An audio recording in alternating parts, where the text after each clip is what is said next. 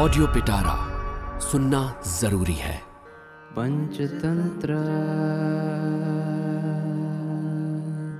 नमस्कार मेरा नाम है रिचा और आप सुन रहे हैं ऑडियो पिटारा और मैं लेके आई हूँ विष्णु शर्मा की लिखी संपूर्ण पंचतंत्र की कहानियाँ। इस कहानी का नाम है चोर और राक्षस। किसी स्थान में सिर्फ़ दान से जीविका चलाने वाला हमेशा श्रेष्ठ कपड़े पहनने, गंध, माला, आभूषण तथा पान आदि भोगने से हीन बड़े हुए बाल, दाढ़ी, मूछ, नाखून एवं रोम से युक्त, ठंड गर्मी वर्षा से शुष्क शरीर द्रोण नाम का एक दरिद्र ब्राह्मण रहता था। किसी यजमान ने कृपा करके उसे दो बछड़े दिए। ब्राह्मण ने बचपन से ही उन दोनों बछड़ों को मांगे हुए घी, तेल, घास आदि से पालकर बलवान किया। उनको देखकर एक चोर ने सोचा, मैं इस ब्राह्मण के दोनों बछड़ों को ज़रूर चुराऊँगा।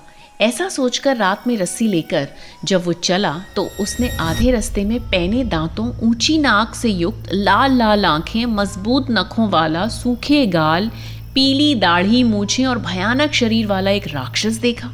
उसको देखते ही डर से व्याकुल चोर बोला, तुम कौन हो? वो बोला, मैं सत्यवचन ब्रह्म राक्षस हूँ। अब तुम भी बताओ कि तुम कौन हो? वो बोला, मैं क्रूर कर्मा चोर हूँ और एक गरीब ब्राह्मण के दोनों बछड़ों को चुराने जा रहा हूँ। तब विश्वास करके राक्षस बोला, भद्र, मैं छठवें दिन भोजन करता हूँ। इस कारण मैं भी आज ब्राह्मण को खाऊँगा। ये अच्छी बात है जो हम दोनों एक ही काम में लगे हुए हैं। तब वे दोनों वहाँ जाकर समय की प्रतीक्षा करते हुए एकांत में बैठ गए। ब्राह्मण के सो जाने पर उसे खाने के लिए जाते हुए राक्षस को देखकर चोर बोला भद्र, ये न्याय नहीं है। मेरे द्वारा बछड़ों का हरण कर लेने के बाद तुम इस ब्राह्मण को खाना। राक्षस बोला, ये ब्राह्मण यदि बछड़ों की आवाज़ से जाग गया तो मेरी मेहनत बेकार हो जाएगी।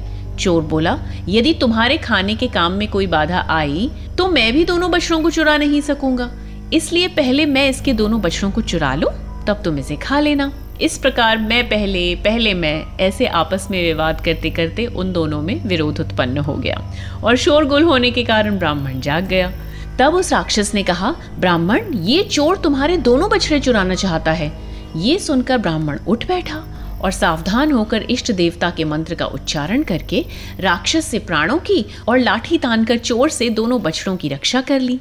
इसलिए कहता हूँ परस्पर विवाद करते हुए शत्रु भी हितकारी बन जाते हैं। उस ब्राह्मण को चोर ने जीवन दिया और राक्षस ने दोनों बछड़े बचा लिए। उसकी बात सुनकर अरिमर्दन ने प्राकार कर्ण से पूछा, इस बारे में तुम्हारा क्या सोचना है? वो बोला, देव, ये अवध्य है।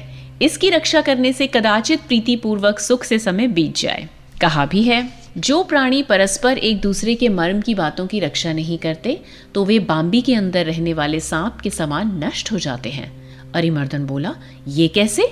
प्राकार कर्ण कहने लगा पंचतंत्र।